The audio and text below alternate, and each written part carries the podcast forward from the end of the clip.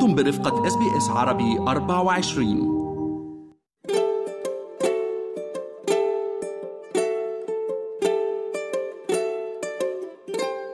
تحت المجهر. بودكاست يتناول العناية بالصحة الجسدية والنفسية. أهلا بكم في حلقة جديدة من بودكاست تحت المجهر. معي أنا منال العاني وضيف حلقة اليوم طبيب الصحة العامة الدكتور حمودي نشم الدايني لمناقشة مخاطر انتشار مرض الحصبة في أوروبا وبالأخص لدى الأطفال وتداعيات هذا المرض على الوضع الصحي في أستراليا بالإضافة إلى كيفية الوقاية من مرض الحصبة. الحقيقة هو الآن بعد جائحة الكورونا للأسف الشديد كثير من الأطفال بعض دول العالم. يعني ما صرت لهم فرصة أن يحصلون على اللقاح. يعتقد 60 مليون طفل أو شخص مستحق لعلاج اللقاح ما أخذ الجرعة لأنه كانت الناس مشغولة بموضوع الجائحة. وكما هو متوقع الدول الفقيرة واللي تخوض حروب وصراعات طبعا هي راح تفقد الشانس إنه تتلقح أطفالها. والان الحقيقة أكو أكثر من خمسين ألف حالة آه، منتشرة في آسيا تحديدا وبعض الدول الأفريقية. اليمن تعرفين هو بؤره الصراع؟ أكثر حالات أكثر من عشرين ألف حالة. وتجي وراها الهند ب 13 ألف حالة أو أكثر. بعدين أثيوبيا وكازاخستان والعراق أيضا أنا عندي زملاء قالوا إنه أكو انتشار في أكثر من 6000 حالة. هذا على مستوى العالم فيعني بحسب التعريف أكو انتشار طبعا أكو انتشار لأنه إذا نرجع قبل جائحة الكورونا ما كانت هاي الحالات تسجل. نعم. نجي على أستراليا هل أكو انتشار طبعا بال 2019 2020 ما سجلت أي حالة. بال 2020 ل 22 تقريبا حوالي 30 حالة. وبعدين انخفضت. الآن بالحقيقة كل الحالات المسجلة بأستراليا هم العائدين من السفر وتحديدا من الهند وال Middle East. فالحقيقة بالشهر الأخير من 2023 وهذا الشهر من 2024 January سجلت حالة واحدة بنيو ساوث ويلز نعم. وحالتين بكوينزلاند وحالة واحدة بساوث أستراليا. فتعريف الجائحة أو ال endemic أو ال epidemic أستراليا إحنا لا ممتاز الأمور ممتازة بس هذه الحالات تحصل. وكلهم طبعا عائدين من السفر. نعم دكتور تعقيبا على كلامك آه، السلطات الصحية بنيو ساوث ويلز أصدرت آه، تحذيرا من بعد وصول مسافر مصاب بالحصبة آه، شديدة العدوى من الهند طبعا قادما من الهند إلى مطار سيدني الدولي. فهنالك تخوف دكتور من احتمال انتشار هذا المرض بأستراليا لكن بالنسبة لمنظمة الصحة العالمية فرع أوروبا حذرت من أنه حالات الإصابة بالحصبة بأوروبا ارتفع بشكل كبير عام 2023 مقارنة بالعام 2022 يعني بالأرقام ارتفعت الحالات 45 مرة بعام 2023 مقارنة بالعام 2022 يعني تسجيل 941 إصابة بعام 2023 فدكتور قبل لا نتحدث عن شلون نتوقع كأشخاص آه، كأطباء كذوي المهن الصحية نحب نعرف ما هو الحصبة؟ أعراضه؟ وأيضا دكتور بالإضافة إلى أعراضه نتحدث هل هو معدي جدا؟ ما هي احتمالية العدوى بهذا المرض؟ نعم الحصبة من الأمراض الفيروسية وموجود يعني تاريخ البشرية على مدى مئات السنين. المشكلته أنه معدي جدا. يعني إذا عشرة أشخاص يتعرضون للفيروس ما ملقحين تسعة منهم راح يكونون يعني مرضى. فجدا معدي. وأكثر شيء الناس اللي ما عندهم مناعة والأطفال تحديدا برنامج التلقيح موجود عند الكبار فأي واحد مولود أربعينات خمسينات ستينات سبعينات ثمانينات يعني معظم الناس ملقحين. فالأطفال اللي ما ملقحين هم يكونون عرضة أو الأطفال أو الناس اللي ما صارت بهم حصبة.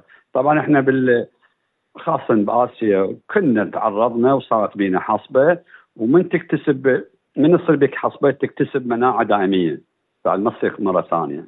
وإذا تذكرين بالعراق كان واحد يصير به مرض معدي يقولوا له بعد وراك حصبة وجدري نعم. لأنه كل واحد لازم يصير به حصبه بالنهاية ويكتسب مناعة دائمية. على كل اعراضه آه، أكو خمسه يسموهن الأعراض الأساسية والجوهرية. وهي يعني معظم الناس يعرفون الحصبة ان هذا الطفح الجلدي. بس الحقيقة هذا يعني بالطفح الجلدي very unlikely شو نسميها إحنا؟ يعني أقل احتمالية تكون حصبة.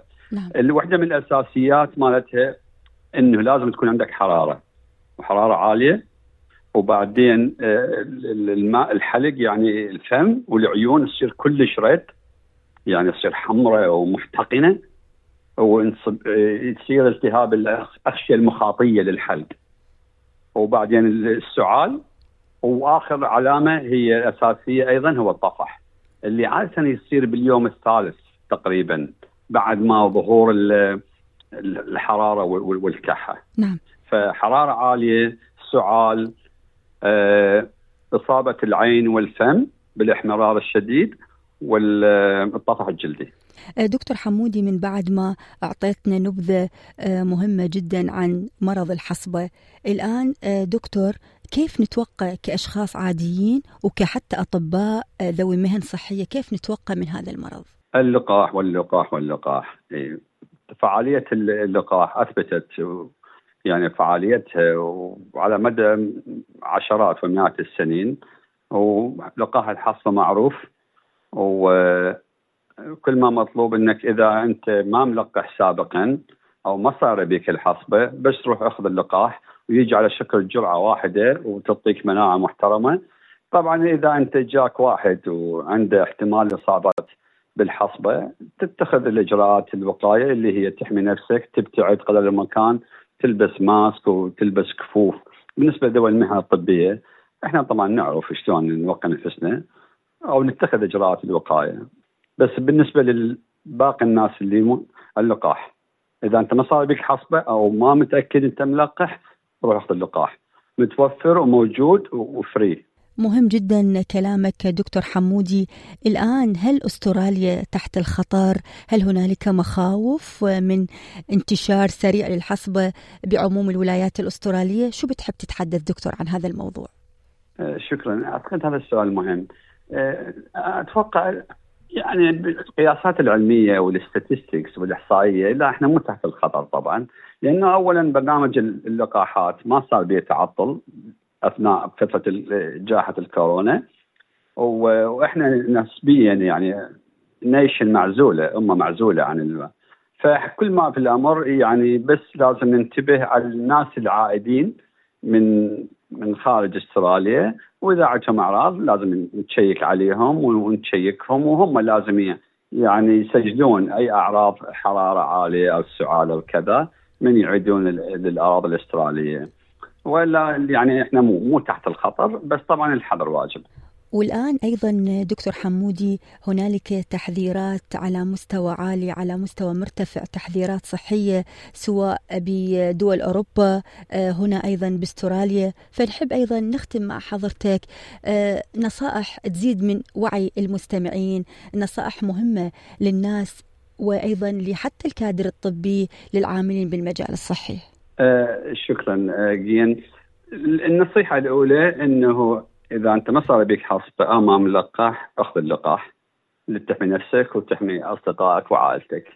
والنصيحة الثانية إذا صارت عندك أعراض وتشك بها أن هذه ممكن تكون حصبة خاصة إذا عندك تاريخ آه، مرضي ما تاريخ مرضي مال المناعة أو أنت عائد من خارج أستراليا. فكل ما في الأمر يعني سجل ملاحظاتك للكادر الطبي اللي أنت اللي هم مسؤولين عن عن عناية بك وإلا يعني قلت لك يعني إحنا إن شاء الله الأمور زينة ومو تحت الخطر.